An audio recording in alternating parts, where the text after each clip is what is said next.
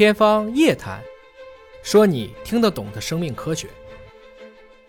那么到今天呢，它就到了一个极端。你看，很多女孩子吃代食的食品，啊，就就有点像能量棒，说这个东西它可能看起来是很科学的，完全按营养来分布的，味道可能也不一定怎么样，但是它它可以减肥，可以怎么样？那对于这样的一个饮食的取向，你们二位怎么看？我可能会就是给您就是讲两个例子吧，嗯，就是说，首先第一个问题啊，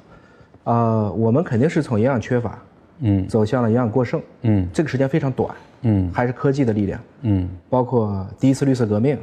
我们把农业起来了。嗯，我们人口真正能大面积增加，其实是几个核心物种的变化，比如土豆，嗯，让欧洲人起来了，后来才有了，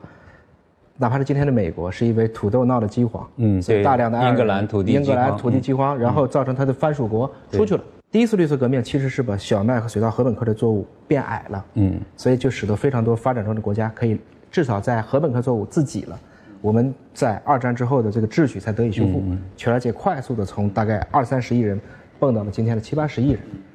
那么再下一步，我们今天讨论的更多的是均衡营养，嗯，其实再往后是精准营养，嗯，当然从均衡向精准走这个过程中呢，你要测量，如果这个测量的成本太贵，大家还是不愿意做的。嗯，但是在这个情况下，就单纯从均衡样去角度去思考呢，我们今天采用还原论的方式去拆解今天的食物，包括它的能量和成分，嗯，肯定还是会挂一漏万的，嗯，比如第一个，我们就说最简单的大米，嗯，我们大量的吃掉了精米以后呢，它的米糠当中的谷维素或者说维生素 B 族，其实没有了，倒过来呢，现在我们还开始吃糙米，嗯，我们看电视剧里面就讲了这么一段话，是吧？人呢是吃了碳水化合物。猪却吃了维生素，它讲的就是我们可能把米的这个米糠，这个米的壳中的这一部分比较精华的这一部分维生素我们丢掉了，而我们单纯要了碳水化合物，恰恰碳水或者说我们的糖类、淀粉类物质是我们现在不是说很重要的，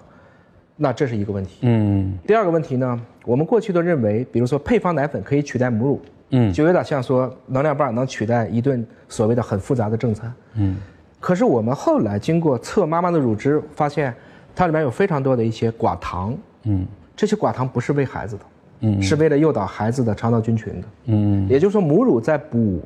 给孩子进行营养补充的同时，同样的把孩子内至少在六个月之内的他的益生菌给补起来了，嗯，双歧杆菌、乳酸杆菌是要靠妈妈乳汁当中分泌的这一部分的寡糖来将它实现的，嗯。所以我们可能没有办法简单的通过几个配方，嗯，就可以说这个人就进入到了一个全面营养的状态了。嗯，它其实有点像我用一个简单的化学的方式，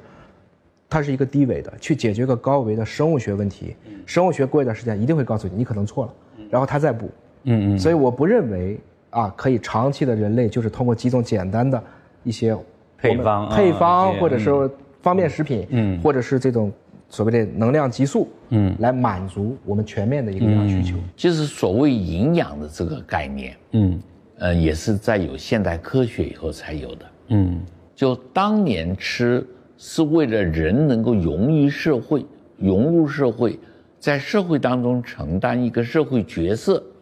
然后呢取得一个社会的身份。嗯，所以这个很重要。吃，嗯，它是有指向的。今天的吃，更多的是为了一种社会角色的形象，嗯，比如说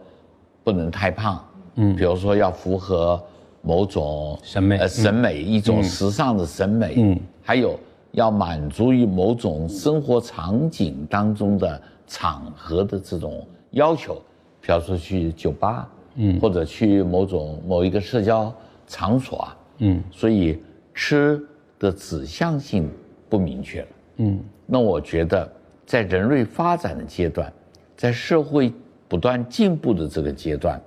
人们可能更多的是一种被自然所驾驭的一种规律。今天，可能人有了自己对审美的考虑，嗯，人开始要改造吃跟人、食物跟人群之间的互动关系了，嗯嗯，人可能是走了这么一条路。嗯。